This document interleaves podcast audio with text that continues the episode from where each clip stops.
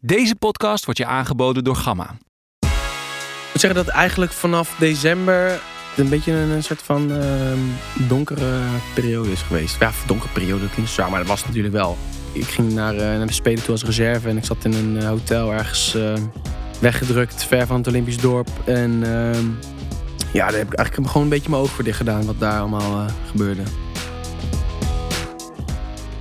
We zijn in Tialf in Heerenveen, het tweede huis van schaatser Daidai Tap. De 28-jarige sprinter van Team Jumbo-Visma won in 2021 brons bij de WK-afstanden op zijn afstand, de 500 meter.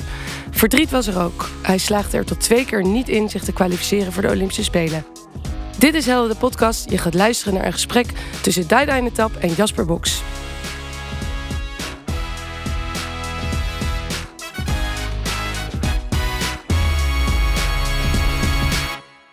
Welkom, Daidai. Dankjewel. In jouw tweede huis, zeiden we net al. Ja. Stel, jij was geen schaatser geweest. Wat was je dan geworden? Goh, ja, die vraag krijg ik best vaak, maar dat vind ik heel lastig. Ik eh, ben er wel van overtuigd dat ik eh, mijn energie kwijt moet en dat ik iets wil doen waar ik in kan doorgroeien. Dus eh, ik weet niet of ik van 9 tot 5 baan had gehad, maar ik had, eh, ik had wel iets gedaan waar ik een beetje mijn ambitie in kwijt kan. Maar wat ik precies had gedaan, eh, weet ik niet zo goed. Ik had, vroeger wilde ik altijd bouwkunde doen en eh, projectontwikkelaar worden. Dan had ik Ja. hele grote plannen.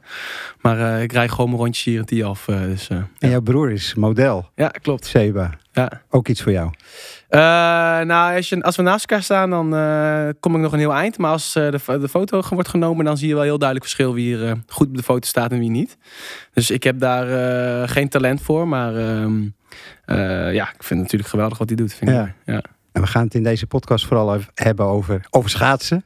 En over ja, hoe je geworden bent wie je nu bent. Ja. Dus we hebben fragmenten geselecteerd voor jou. En die gaan we aan je laten horen. En we beginnen met de eerste. Ik heb net nog wel even een momentje dat ik dacht van, eh, ik reed niet de perfecte race. Of in ieder geval, dat had gewoon een stukje beter gekund. Maar eerste keer, eerste keer WK-medaille ben ik gewoon blij mee. Ja, daar mag je opgelucht over zijn, toch? Zeker, Want zeker. zoiets kan ook als een ballast achter je aan eh, slepen. Ja, klopt. En eh, het is gewoon een lastig seizoen geweest met hoe je voor dit soort wedstrijden voorbereidt. En ik denk dat we gewoon met het team tot nu toe gewoon aardig gedaan hebben. En ik ben gewoon blij dat ik WK-podium heb gereden. Dat ik ja, met deze vorm aan de start kon staan. We jou eh, in gesprek met eh, Bert Maaldering. Dat was in coronatijd. Jij pakte brons op de WK, eh, Ja. WK afstanden. Hoe belangrijk was die medaille voor jou?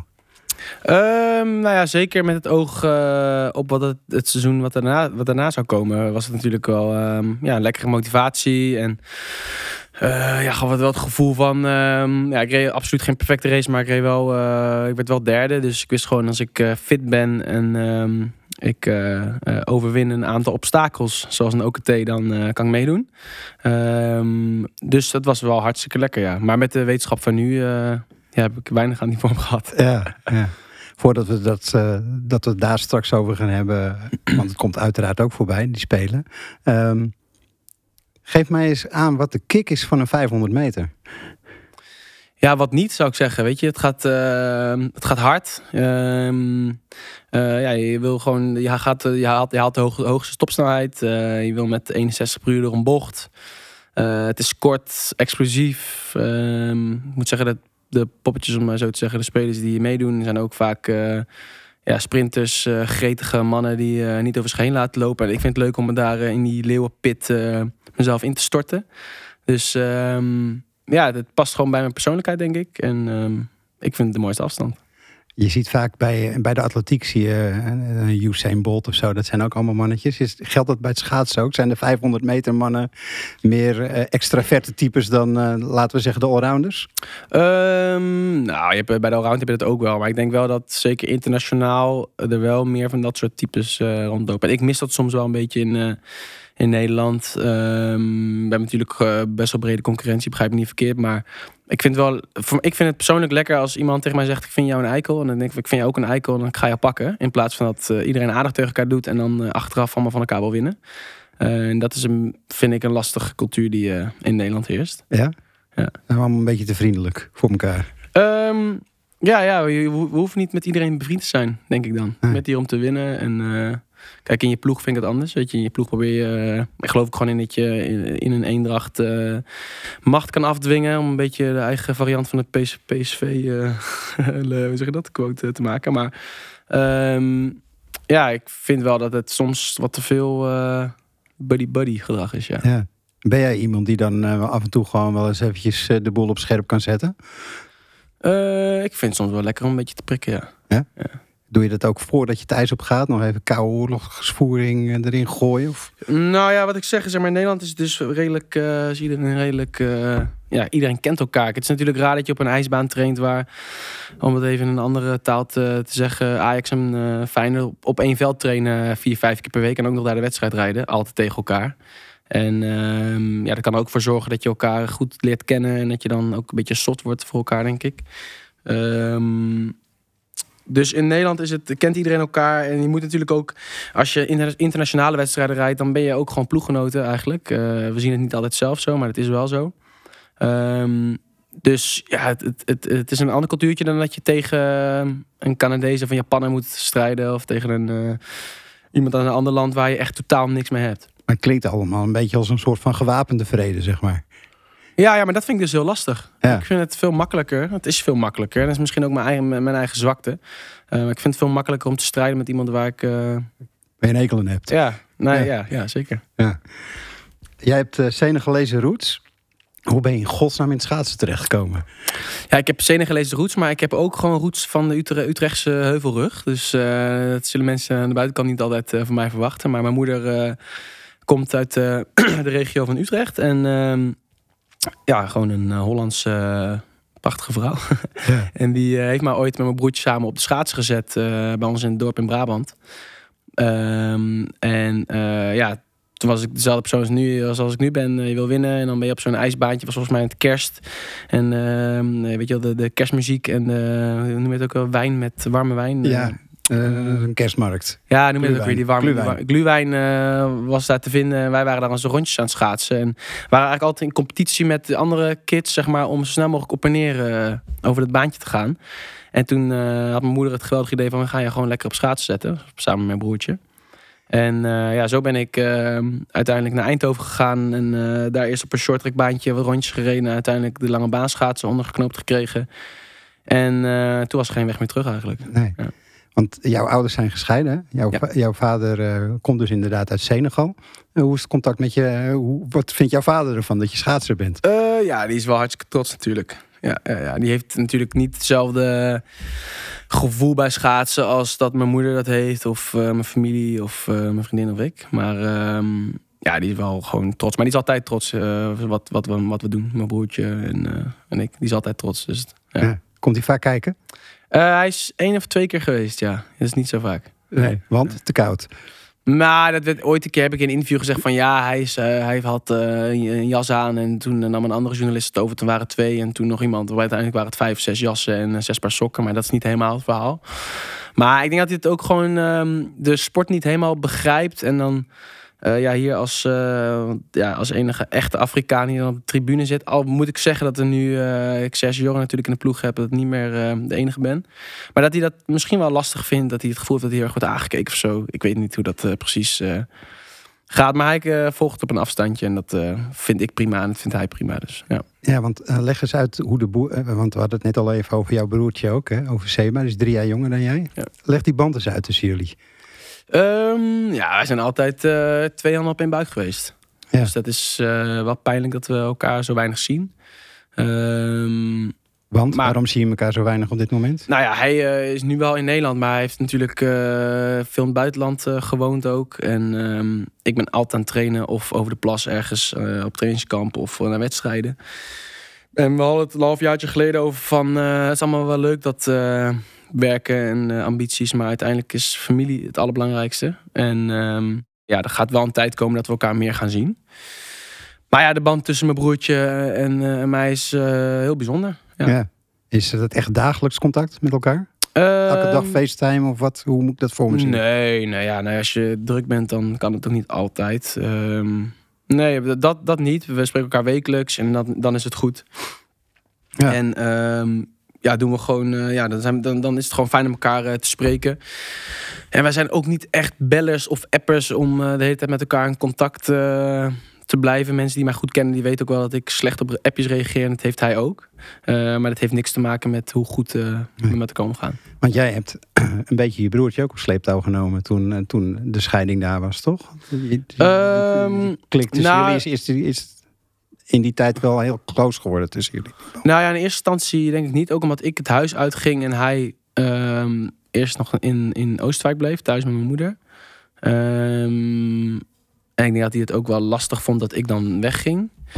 Ehm, maar ja, met de tijd zijn we daar, eh, heeft iedereen daar zijn, zijn, eh, zijn, hoe zeg dat, zijn plek eh, gevonden. En ja, zitten we allemaal in heel fijn vaarwater. En ehm, gaat het allemaal goed. Maar ja, dat was geen eh, makkelijke tijd, nee. Hoe was jij als jochie in Oosterwijk? Ehm, pff, hoe was ik als jochie? Onrustig soms. eh, ja, eh, ja, ondeugend ook wel, denk ik. Ehm, maar ook wel weer ergens heel braaf. Dus geen gekke dingen gedaan. Maar ja, ik, was, ik ging, was wel graag buiten. En ja, de wereld in, zeg maar. Zeker toen ik eh, een beetje 15, 16 was, eh, wilde ik gewoon uitgaan en drinken en laat thuiskomen. En ehm, ja, nooit eens zijn met mijn moeder. Ehm, ja, dus echt de puber, denk ik. Le Clochard was het, hè? In, eh in Brabant, toch? dat je dat weet. Ja, ja, ja de clochard. Ja. ja, ja, dat was geweldig. ja? Ja. Vertel eens. Nou ja, eh, kijk, je moet je voorstellen, ik trainde toen nog bij het gewest in Brabant. En eh, we hebben een grote vriendgroep met, denk ik, tien jongens of zo. En eh, ja, weet je, die gingen elke vrijdag en zaterdag naar de clochard. Maar ik moest op bed liggen en eh, met een glaasje water wachten tot, tot de volgende dag dat ik mijn wedstrijd kon schaatsen, moest schaatsen. En mijn moeder zei altijd heel wijs van, ja, kampioen word je in bed. En nou ja, dat bed, dat, dat klom ik dan uit en dan ging ik... Ja? toch Of, met mijn vrienden op pad. En dan voelde ik me wel weer schuldig als ik thuis kwam. En de volgende dag wilde ik toch weer winnen op die ijsbaan. Dus het was altijd een soort van gevecht met wat ik eigenlijk eh, eh, wilde. En wat ik, ook, wat ik ook moest eigenlijk doen van mezelf. Dus ik moest van mezelf hard schaatsen. Maar ik wilde ook heel graag met mijn vrienden zijn. Ja. Dus ik denk dat dat wel een eh, strijd was die ik... toen aan het voeren was. Maar dat heeft denk ik anderhalf, twee jaar geduurd. En toen ben ik ook naar Groningen gegaan. Toen was het heel simpel. En daar moest ik gewoon schaatsen. En op tijd naar bed. En was mijn omgeving ook helemaal ingericht op, ehm, op topsport. Ja. Ehm, ja, dus dat was eigenlijk tot en met mijn 18. En daarna... hoe reageren die vrienden van jou als ze je nu zien en, denken terug aan die Dai via de, regen, die via de regenpijp eh, naar buiten klom om eh, naar de nou, te gaan? Ja, zo extreem was het niet. Maar ehm, ja, die vinden dat ook wel grappig om te zien. Het is groot contrast. Weet je, als je in, eh, in Oosterwijk, eh, ja, het is gewoon echt een Brabants dorp. Iedereen kent elkaar. Ja, de, de, de kroeg op de hoek, eh, daar zitten bij wijze van spreken hele generaties zitten daar. Ehm, en dan ga je ver weg naar Groningen. Dat klonk toen als heel ver weg. Ja. Ehm, en dan zien mensen jou op tv. En dan is dat toch wel een groot contrast. Ehm, dus ik vind het altijd wel leuk om de waardering te voelen als ik terugkom. Ja. Hoe belangrijk is, eh, want in die periode kwam je ook Erwin ten Hoven kwam, eh, kwam je, Ja. kwam je tegen, jou, werd jouw coach. Ja. Hoe belangrijk is hij geweest voor jouw carrière? Eh, nou, hij heeft mij sowieso ehm, eh, de kans geboden om in Groningen echt voor mijn sport te gaan leven. Dus dat was de eerste echte, eh, zeg je dat? Ja, keuze die hij, of de, de kans die hij mij gaf. Ehm, en daarna heb ik natuurlijk anderhalf jaar bij hem in de ploeg gezeten. En heb ik me daar eh, als topsporter kunnen ontwikkelen. En echt, eh, ja, ook binnen iSkate toen echt wel een, soort van opleiding gehad. Hoe je procesdoelen, droomdoelen eh, moest gaan stellen. Wat verwarming heb je voor trainingen deed. Ehm, ja, hoe je je dagen indeelde. Ja, dus echt een soort van topsportopleiding in, in 18 maanden. Eh, en dat gebruik ik nog steeds. Dus daar ben ik heel dankbaar voor. Ja. Want wat, eh, leg eens uit hoe je binnenkwam bij eh, Erwin. Ja, hoe kwam ik binnen? Nou, ik weet dat de eerste training waar ik aan mee ging doen was de run and dry training. En dat, was, dat is een training waarbij je veel moet lopen, springen, weinig rust en weer door. Ongeveer 50 minuten lang. En ik had hartkloppingen en kramp. En eh, ik mocht, uiteindelijk liep ik achter de dames te strompelen. En ik kon helemaal niks. Ehm, ja, je zou nu zeggen van op atletiekbaan voel ik me thuis. Maar toen ook niet. Ik kon geen oefeningen doen. Ik wist echt, echt de ballen van eh, hoe ik eh, me als atleet moest gedragen in en buiten de training. Ehm, dus dat was eh, achteraf echt een hele leuke periode. Maar ik vond het toen wel pittig, ja. Ja. Ja. Heb je wel eens gedacht, wat doe ik hier? Ehm, nee, ook omdat ik, ik wilde dit heel graag. Eigenlijk was het de eerste keuze die ik zelf maakte. En waar ik eh 100% achter stond. En ik wilde hiervoor gaan. Ik, ik wil prof worden en ik wil eh, winnen. En eigenlijk een hele... Achteraf was het een hele ja, makkelijke tijd ook. Omdat je gewoon, eh, je hebt nog geen vriendin, je hebt eh, weinig verantwoordelijkheden. Je kunt alleen maar winnen. Elke wedstrijd, als je goed rijdt, dan is het goed. En als je minder rijdt, dan zegt iedereen, ah joh, volgende wedstrijd, dan komt het wel weer. Dus het was een hele overzichtelijke, fijne tijd om je te ontwikkelen. Heel veilig ook. Ehm, ja, dus dat, ik heb het als heel fijn ervaren, ja. Ja. Ehm, is Johnny Davis een held van jou? Eh, ja, zeker. Ja. Kan je uitleggen, heb je, eh, heb je elkaar vaak ontmoet? Ik heb zelfs een jaar met hem in de ploeg gezeten. Ja. Ehm, en dat was wel, eh, wel gaaf om van dichtbij mee te maken, ja. Wat is er zo bijzonder aan hem? Nou, je moet je voorstellen dat ik, dat ik mijn spreekbeurt over die man heb, heb gedaan. Ik dacht, eh, die jongen is zwart en ik ben zwart. Dus ja, weet je, schaatsen allebei, let's do it. Eh, en dan eh, drie jaar later, vier jaar later, vijf jaar later zit je bij elkaar in de ploeg. En dan kan het eigenlijk alleen maar tegenvallen. Ehm, dus ik had er wel iets anders van verwacht. Maar zeg maar hoe hij als atleet schaatstechnisch tot aan ja, ook dingetjes dat hij wat, wat dingetjes wat, ehm, ja, wat nonchalant vond ik zag. Maar dat juist weet je, ook zijn kracht was. Ehm, dus was, ik vond het heel mooi om van dichtbij mee te, ma- mee te maken. Maar je zegt, hij viel een beetje tegen. Dat is, hoor je vaak van je helden. Die vallen in het echt een beetje tegen. Nou ja, hij kon alleen maar tegenvallen. Hij viel niet. Ik wil hem helemaal niet afvallen nu. Ehm, alleen ja, je- ik, het was echt een soort van star, weet je wel. Echt eh, aan, aan het universum. Ja. En dan is het toch een mens. En dat, dan hij moest ook gewoon dus- naar de wc bedoel je ja, ja, eigenlijk. precies. Het valt dan altijd tegen zonder dat hij iets verkeerd doet. Ja. Ehm, dus in dat opzicht eh, ja, was dat wel een eye-opener. Is er sprake van racisme in het eh, overwegend blank, blanke schaatsen? Ja, ik maak het niet mee. Ik heb het nooit. ehm, nee. Nee. Maar ik denk wel dat, zeg maar. ehm, kijk, ik zeg wel eens dat zeg maar, in schaatsen is. degene die de klok als eerste stilzet, heeft altijd gelijk. Ook al heb je geen gelijk. En wat wel mee heeft geholpen dat ik hard schaats en dat dan mensen niet echt om me heen kunnen. Ik weet niet wat er in kleedkamers aan de achterkant wordt gezegd, maar ik heb me altijd heel eh, ja, eh, welkom gevoeld. En ehm, ja, net zoals iedereen eigenlijk. Dus ik heb het nooit, eh, nooit eh, ervaren. Nee. Nee. Nee. We gaan naar een volgende fragment. Ja, 100%. Tuurlijk is Daidai een eh, maatje van me. En we kennen elkaar zo door en door lang al. Dat we bij elkaar schaatsen. En ja, dat, eh, ik vond het ook echt fantastisch dat hij twee jaar geleden bij, eh, bij ons weer in het team kwam. Dus dat was ook al echt weer een gevoel van eh, ja, toch weer tot elkaar komen, zeg maar. Omdat, ja, weet je, als je niet bij elkaar in het team zit, hoe dan ook, dan ja, bekoelt het wil ik niet zeggen, maar dan, dan zie je elkaar toch ook iets meer als concurrent. Dus ik vond het echt heel erg chill dat Daidai en ook Kai trouwens weer terug in het team kwam. En dat is toch wel weer een, ja, een beetje een reunie bijna. En ja, de lol is zeg maar nooit weggegaan. Eh, Thomas Krol. Vertel eens iets over de band die jullie hebben samen. Ja, de band. Ja, kijk, wat Thomas ook al zegt. We gaan echt... eh, ja, ik was 18, 19 toen ik hem leerde kennen. Ik ben nu, we zijn nu bijna 10 jaar verder. Dus ja, dat, eh, je ziet elkaar opgroeien eigenlijk op zo'n ijsbaan. En ehm, volwassen worden. Winnen voor het eerst. ehm, verliezen. Dus dat is ja, een hele persoonlijke, echte band eigenlijk wel, ja. ja. Zou je het echte vriendschap noemen? Eh, ja, het is zeker een vriendschap. Ik ben wel benieuwd, zeg maar. eh, Ik ben, het ligt ook aan mezelf eh, hoeveel mensen ik uiteindelijk blijf zien na het schaatsen. Ehm, maar ja, dit is, de, de band die we hebben, die zal altijd bijzonder blijven. Ja. Ehm, Thomas ging dus in 2018 naar, naar Jumbo-Visma. Ehm, jullie waren tot dat moment ploeggenoten bij, bij Plantina. Hè? Ja. Hoe, hoe keek jij daarnaar dat, dat hij in een vertrok? Ja, ik vond het voor hem een hele logische, ehm, logische keuze. Ook omdat hij eh, eigenlijk altijd een beetje rond de plek 3, 4 aan het strijden was.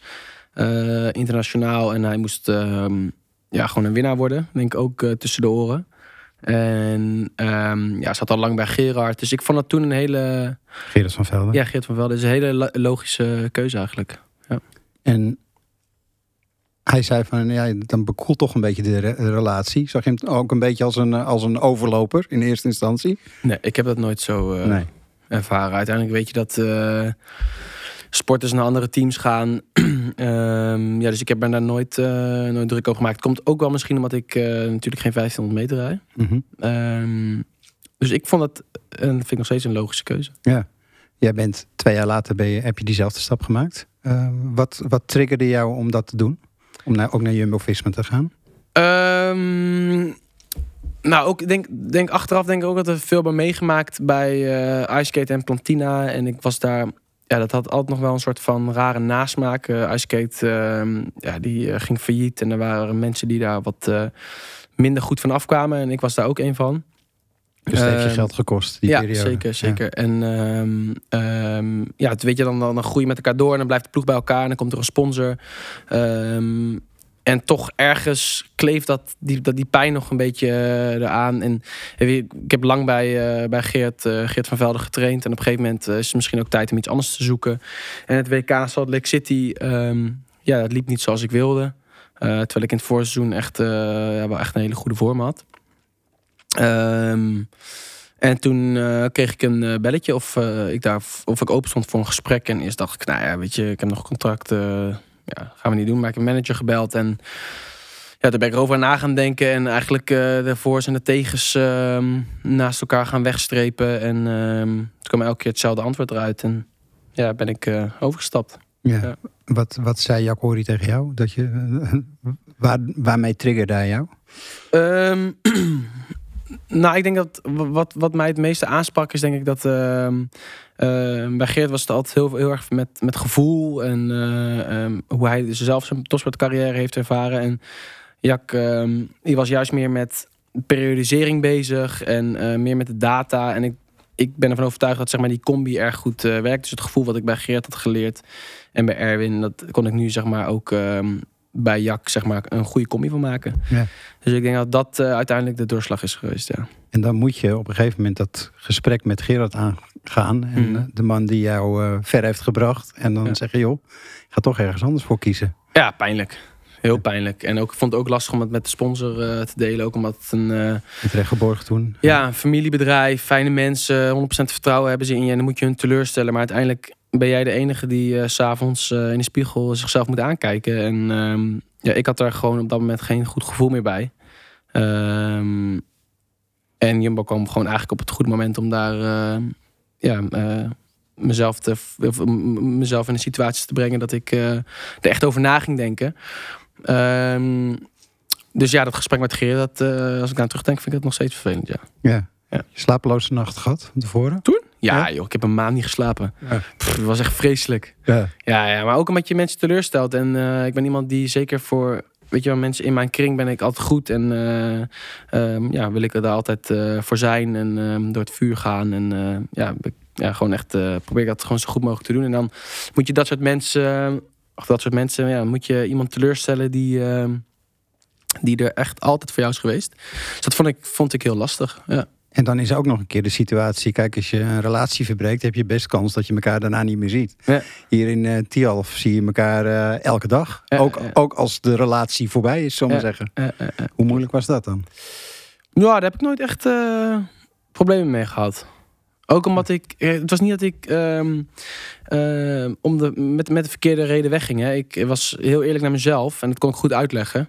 Dus ik heb er altijd met 100% eh, overtuiging kon ik dat verhaal uh, vertellen of kon ik uh, ja, uitleggen waarom ik een bepaalde keuze heb gemaakt. Dus als je dan vervolgens iemand uh, weer ziet, dan is dat niet dat je denkt van oh, moet ik me nou schamen of ben ik wel eerlijk geweest. Ja, ik heb daar gewoon verteld hoe ik erin sta en uitgelegd wat de beweegredenen waren om, om weg te gaan. Ja. Dus ik heb daarna nooit meer het gevoel gehad van ik, ehm, ja, ik heb hem iets tekort gedaan of ik heb hem ehm, dingen ben niet eerlijk geweest. Weet je, ik was gewoon uh, open en eerlijk. En daarin, uh, ja, met die wetenschap heb ik een keuze gemaakt. En als je elkaar tegenkomt, dan is het nog steeds uh, armen, armen om elkaar schouder? Of, Nou ja, kijk, dat verandert wel. Uiteindelijk wil hij mij verslaan. Dat snap ik. En ik wil zijn pupillen verslaan. Dus dat is een, een logisch proces. Ja.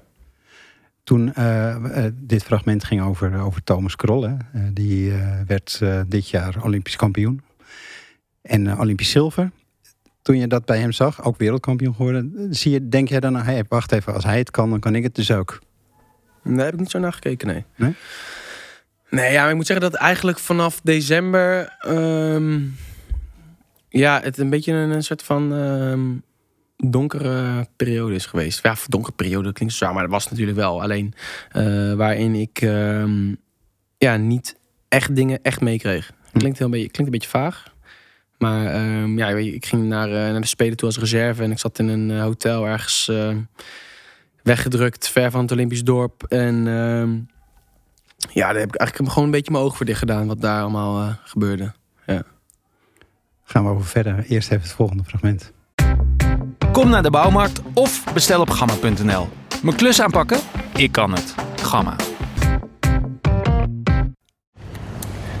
Nou, Daidai eh, en ik zijn eh, zowel op de baan als naast de baan eh, goede vrienden. En we kunnen goed met elkaar overweg en trainen ook gewoon goed samen. En proberen de komende jaren de wereld te veroveren op de 500 meter en die weer van Nederland te maken. We zijn, ehm, wat ik net al zei, goede vrienden van elkaar. Maar ehm, ja, als de wedstrijd begint, dan eh, op dit moment elkaars grootste concurrenten, denk ik. Ehm, dat is natuurlijk een lastige verhouding, maar ik denk dat we daar heel professioneel mee omgaan. En ehm, ik denk dat het ons ook helpt om naar een hoger niveau te komen en zo eh, de strijd met de rest van de wereld aan te gaan. We hoorden jouw concurrent, Marijn Schepenkamp. Ploeggenoot ook bij Jumbo-Visma. Je had het net al even over de periode dat jij als reserve was eh, bij de Spelen. Hij mocht starten op de 500 meter, Mhm. Marijn. Heb je hem wel eens vervloekt in die periode? Nooit. Nee. Heb je jezelf wel eens vervloekt in die periode? Ook wel. Ja, dat wel. Ja. Ja. Ga eens naar dat moment dat je die, dat je, ja, dat is voor de, dat is het moment waar jij, waar je voor leeft. Ja. Je had het net over een, een zwarte periode. Eh, Mhm. hoe, hoe heb je het ondergaan? Ja, het is natuurlijk lastig als je fit bent en aan een start staat en eh, je twee keer een rit eh, voor je kiezen krijgt waar eh, iemand de finish niet haalt. En eh, ik denk dat elke sprinter kan beamen dat het eh, alles behalve eh, gunstig is voor je eindtijd. Zeker die eerste rit tegen Hein eh, moest ik geslagen laten lopen en dan eh, mis je hem op een paar honderdste. dus ehm, ja, ik had daar moeten staan, maar ik heb daar niet gestaan. En ehm, ja, dat is eh, pijnlijk. Ja, dat hoort er dan eh, blijkbaar hoort dat bij mijn eh, weg naar succes. En ehm, eh, ja, is dat een deel van mijn carrière geworden. Ja, want het is, ja, ik wil het je niet invrijven, maar je spelen ervoor twee keer vals. Ja. Nu twee keer iemand die voor je neus valt. Ja. Het zit je ook niet mee op dat moment. Nee, maar ik zeg ja, dat hoort er dan blijkbaar bij. Weet je, ik heb dat niet in de hand. En achteraf had ik eigenlijk op de eerste 500 meter een paar honderdste harder moeten openen. Ehm, weet je, ik opende 79. Ik heb hier ook 54 geopend. Dus eh, zo eerlijk moet ik dan ook naar mezelf zijn. Ehm, en ik reed een bizar goed rondje met iemand die eh, voor mij viel. Ehm, alleen, ja, weet je, misschien was ik dan tegen Heine aangekomen. Weet je helemaal niet wat er gebeurd was.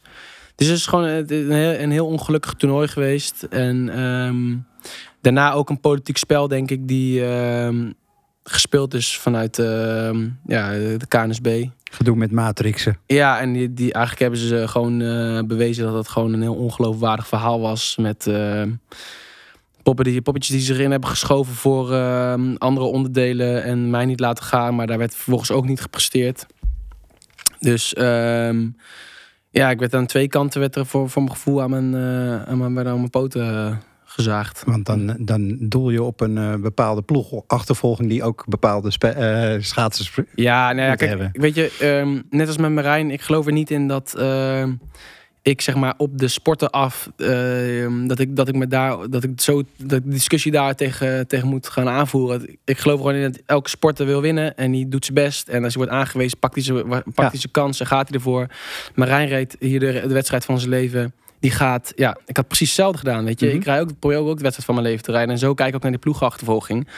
Ehm, alleen, ik blijf het een raar gegeven vinden dat je mensen die niet in de matrix staan, ehm, erbij haalt om vervolgens in die matrix te stoppen om een eh, teamonderdeel te gaan rijden. En daar haal je dus andermans dromen, die vernietig je daarmee. En als je zeg maar eh, kijkt naar zo'n wedstrijd als het OKT en ehm, eh, ja, ik moet, moet twee keer tegen iemand starten die valt. En ik kom dan op het laatste plekje, volgens mij met Tijmen samen voor, op die matrix. En je gaat volgens mensen die eigenlijk de vorm niet hadden om zich individueel te plaatsen, die schuif je dan wel naar de Olympische ploeg. Ja, dan kun je niet rijmen. Dan kun je aan niemand kun je dat goed uitleggen. Ehm, dus ik denk dat ik dat gewoon erg storend vind nog steeds. En kan ik gewoon niet, niet accepteren. Dat ga ik ook niet accepteren. Nee. En de KNSB kan dat dan prima uitleggen. En die heeft er allemaal eh, goede verhalen over met ja, voorbeelden en, eh, en, en, en mensen met een bepaalde status. En ehm, uiteindelijk is topsport bikkelhard. En dat, dat kan ik dan ook eh, eerlijk aangeven of eerlijk laten zien eh, aan de hand van zijn OKT. Alleen je moet mensen die in vorm zijn meenemen en mensen die niet in vorm zijn, die moet je thuis laten. Je had het net al even over, dan ben je als reserve in Peking. Was dat het moeilijkste carrière, een moment uit je carrière? Ja, 100%. Hoe, hoe kwam je de dagen door? Hoe kwam ik de dagen door op slaappillen en, eh, en eh, eh, eh, ja, trainen, structuur. Je overwogen om die reserveplek dan maar in te leveren? Ehm, ja, heb ik wel over nagedacht, ja. En wat, wat deed jou besluiten dat dan toch maar niet te doen? Ja, stel dat iemand corona kreeg en ik zou in Nederland zijn, dan had ik mezelf nooit vergeven. Ja. Dus ik, ik had geen keuze. Weet je, Nee. het, is, het was een beetje van: hey, wil je die reserveplek dan wel invullen? Maar ik had geen keuze. Ja. Omdat die sport uit wil die Olympische Spelen rijden. En is ergens een kleine kans dat je hem gaat rijden, dan kan je alleen maar meegaan. Dus, ehm, maar ik was daar niet in mijn, eh, in mijn kracht, in mijn rol. Een reserverol buiten Olympisch dorp is denk ik iets wat, eh, wat eh, totaal niet bij mij past en wat Nee. niet, ja, waar ik geen plezier uit haal. Veel gehuild daar in Peking? Nee. Nee. Nee, ik ben niet zo'n zo'n huiler eigenlijk. Nee. Ik wel na het OKT ben ik wel verdrietig geweest. Ehm, maar nee, daar, maar daar ben je ook, je bent ook strijdbaar. Hè? Je, wil dan, je, bent ook, je leeft ook in de illusie dat je die spelen gaat rijden. En je houdt jezelf stiekem een beetje voor de gek van. Oké, eh, over drie dagen dan. Als er binnen drie dagen nog iemand uitvalt, dan ga ik nog. Dus ik ga deze training zo goed mogelijk doen. En die en zo. Dus je bent wel bezig om eh, naar dat moment toe te leven. Terwijl je eigenlijk diep in je hart natuurlijk weet dat het niet gaat lukken. Of dat de kans heel erg klein is. Ja. Ehm, dus je bent wel strijdbaar. Ja. Ik vind het zelfs hier vandaan eenzaam klinken. Volgens mij moet het dan wel heel eenzaam zijn geweest op die, eh, op die spelen. Nou, je moet je voorstellen, wij zaten in een hotel ehm, ja, een beetje buiten de ring. Ehm, en eh, dat hotel was helemaal leeg. Met alleen maar of mensen van, de, eh, van het IOC of andere Olympische bonden, van internationale bonden. Ehm, en de reserves. Dus het was een heel leeg hotel. En ze hadden alle deuren openstaan met die koude lucht. Dat er geen corona bleef hangen in het hotel. En stond, op de parkeerplaats stond een ambulance die mensen die corona kregen gelijk konden afvoeren naar een eh, soort van corona eh, wijkje. En het hele eh, hotel was afgezet met een wit doek. En binnen al het personeel was ingepakt als, alsof ze op de maan liepen. Dus eh, helemaal met plastic pakken en eh, duikbrillen op. En je moest besmetten als je naar binnen kwam. Dan reden van die robots rond die soort van eh, desinfect door de lucht spoten. Je mocht alleen maar op je hotelkamer zijn. Ja, dan heb jij wel een beeld van hoe ongelooflijk leuk mijn Olympische avontuur was. Ja. Dus ja, ik zat in het hotel en dan pakten we 's morgens de taxi naar de baan. En daar zag ik de blije gezichten van de Olympische sporters. En dan deden we onze training. Ehm, en dan stapte ik weer ehm, in de taxi naar het hotel. Vreselijk. Ja, ik ben wel, ja, ah ja, vreselijk. Maar ik ben wel, ik, op een gegeven moment kon ik wel, eh, ook wel met dank aan Maurits Hendricks het dorp in. Ehm, maar ja, je zit zo in een andere flow en een andere vibe, dus dat het eh, Ja. minder leuk is. Ja. En met eh, wie, wie sleepte jou er doorheen in die, in, die, in die dagen dan? Met wie heb je veel contact op die momenten? Ja, ik was natuurlijk gewoon met mijn vriendin aan het bellen, denk ik. Ehm, dus, ja, ik, moet, ik heb veel gehad aan Ben Jongejan, die was bij ons in het hotel. ik zat er met Bo Snellink en ehm eh, Merel eh, Konijn en een aantal andere reserves van de shorttrack ook. Ja. Ehm, Heb je dan ook een contact, eh, contact met, met Jack bijvoorbeeld, jouw coach? Ja, tuurlijk. Ja. Tuurlijk, tuurlijk, tuurlijk. Alleen ja, kijk, je voelt je ergens ook een beetje bezwaard als jij heel erg eh, moeilijk gaat zitten doen. Terwijl hij met die eh, Olympische dromen van die andere gasten bezig is. Dus Mhm. je moet je dus. eh, kijk, normaal gesproken wil je, wil ik, of elke atleet denk ik, wil je in het middelpunt staan en wil je alles uit je training halen en niks aan toeval overlaten. Maar op het moment dat je in zo'n reserverol zit, moet je dus wel gaan aanpassen. En dat is iets waar ik echt, echt een hekel aan heb. Ja. Dus ehm, ja, ik vond het helemaal niks. In die periode dat je de Spelen miste, eh, heb je toen ook mentale hulp gehad? Of de periode daarna? Ja, ik heb wel eh, hulp gezocht. Dus met een psycholoog ben ik een aantal keer gaan zitten. Ehm, maar dat heb ik vier jaar geleden ook gedaan. En eigenlijk kwam ik zo elke keer tot de conclusie dat het ehm, voor, voor mij en iedereen, iedereen moet het op zijn eigen manier doen. En ik geloof dat praten zeker helpt. Alleen ik heb een fijne groep van mensen om me heen waar ik me dagelijks of wekelijks mee, Waar ik me kan, waar ik kan spiegelen, waar ik eh, mijn frustraties ehm, en gevoelens kan, eh, kan uiten. En daar kan ik goede gesprekken mee voeren. En daar is eh, mijn vriendin een van. Erwin heb ik vaak goede gesprekken mee gehad. Ehm, Want hij is nog steeds, Erwin ten Over is nog steeds jouw klankbord. Ehm, ja, ik denk zeker als ik me. Kijk, in zo'n seizoen ben ik natuurlijk echt met mezelf bezig. En hij ook. Heeft natuurlijk zijn eigen ploegbedrijf. En alleen als zo'n seizoen klaar is, dan, is, dan bel ik hem wel. Alleen, eh, ja, ik kwam er gewoon achter dat het voor mij het praktisch oplossen van mijn probleem is mij meer waard dan er elke dag over nadenken en praten. Ook omdat ik zelf al een denker ben en er heel erg mee bezig ben. Ik kan zelf ook relativeren en eh, ik heb geen trauma. Weet je, het is niet dat ik er een trauma aan over heb gehouden. Ik heb er gewoon een nagevoel van. En dat kan ik alleen oplossen, op te, oplossen door heel hard te schaatsen. En ehm, ja, da- daar moet ik alles voor doen. En daar moet ik fit voor zijn en eh, structuur en regelmaat voor aanbrengen. eh, om dat te halen. En dan heb ik er hou ik er een lekker gevoel aan over.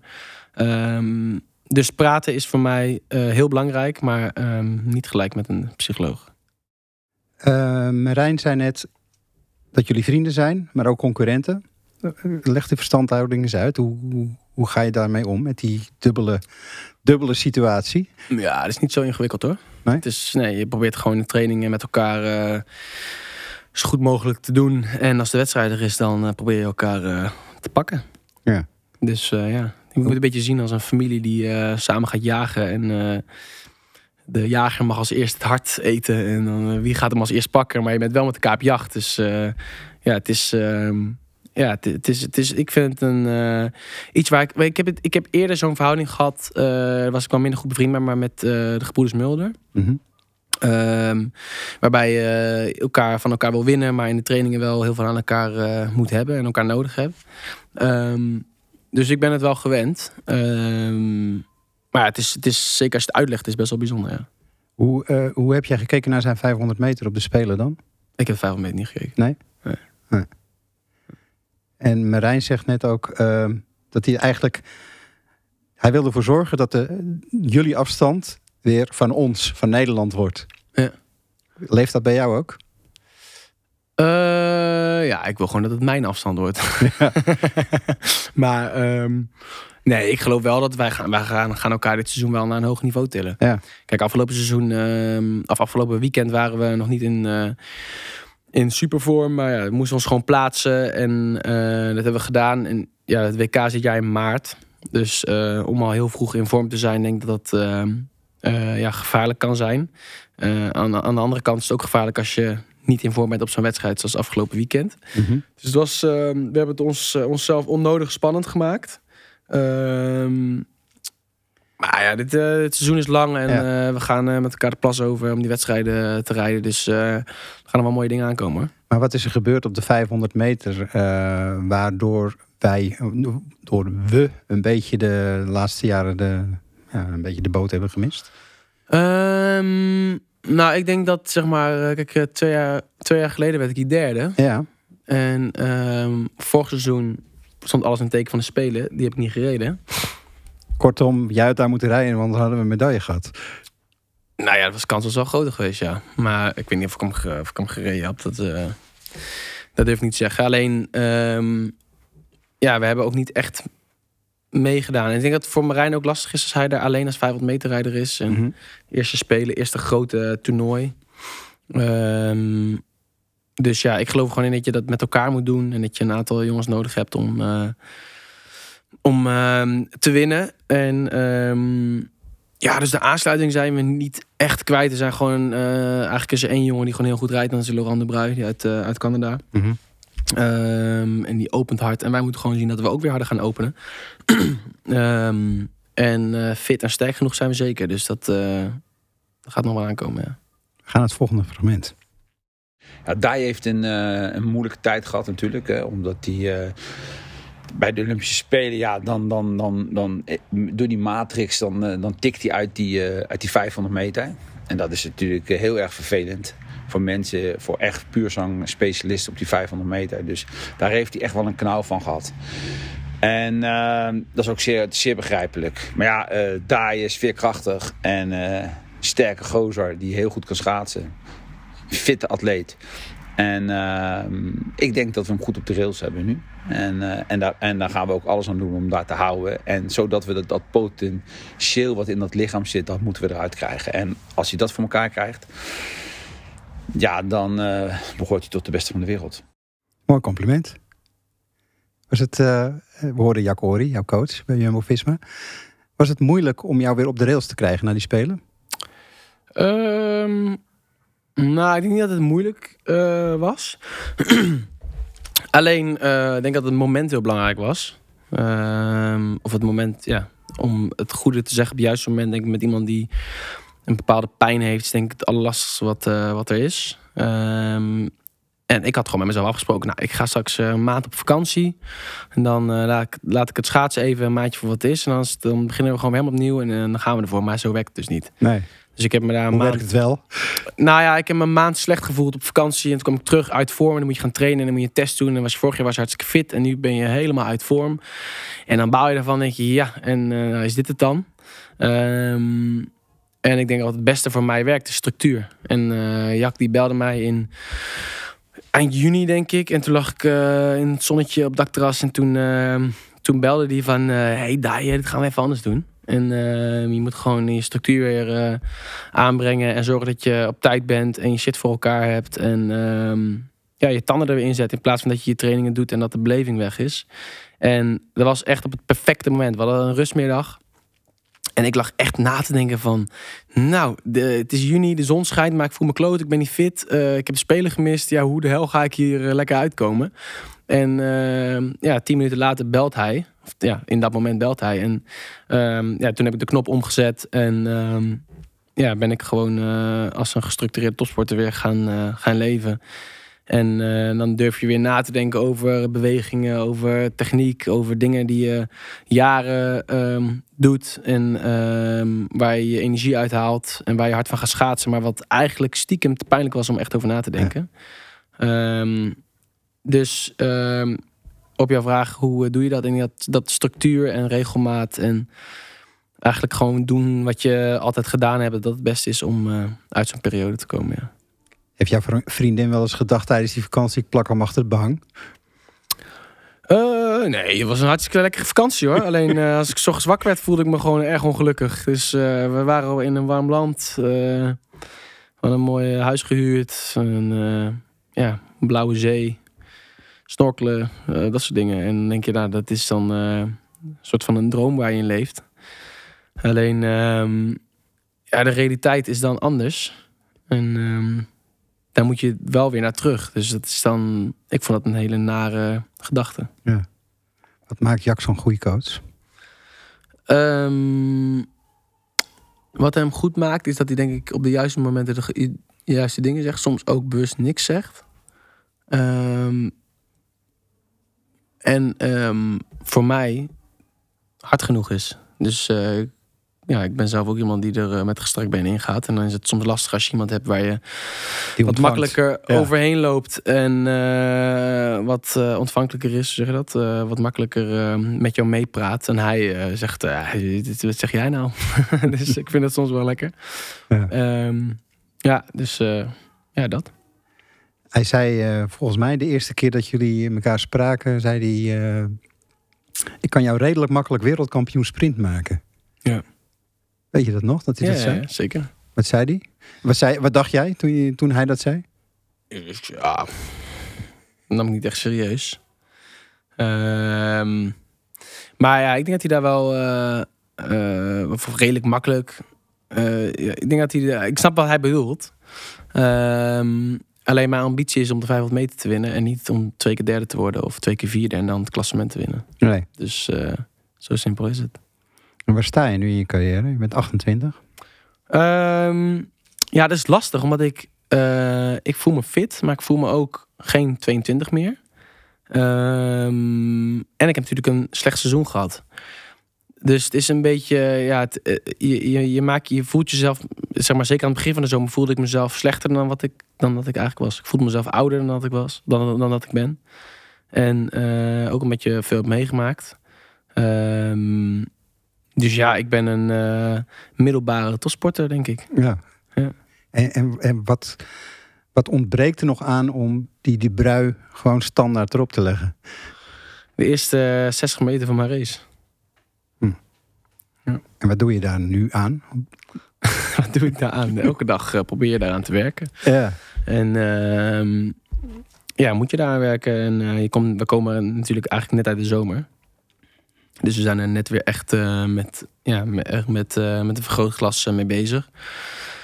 Ehm, ja, dus dat is iets wat, je, wat, in een proces moet gebeuren. En je, ja, je hebt daar een aantal dagen in de week eh, de tijd voor. En de rest van de dagen moet je ook weer op andere dingen focussen. Want die 500 meter is 500 meter en niet eh, de eerste 60 meter. Ja. Ehm, maar ik denk dat de timing is, materiaal, fitheid eh, en uitgerust zijn. En ehm, zeker dat laatste, dat zijn we nog niet geweest dit seizoen. Dus het kan zo 1, 2, 3 tiende harder gaan.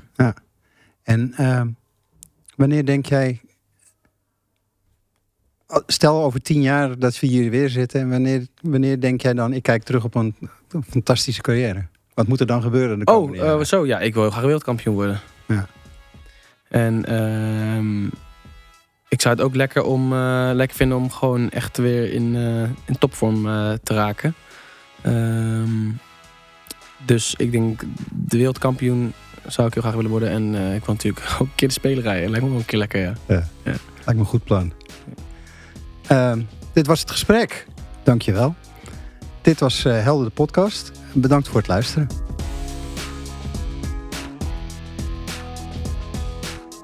Volg deze podcast op Spotify of Apple Podcast voor nog meer inspirerende sportverhalen. Laat ook een review achter en laat ons weten wat je van deze aflevering vond.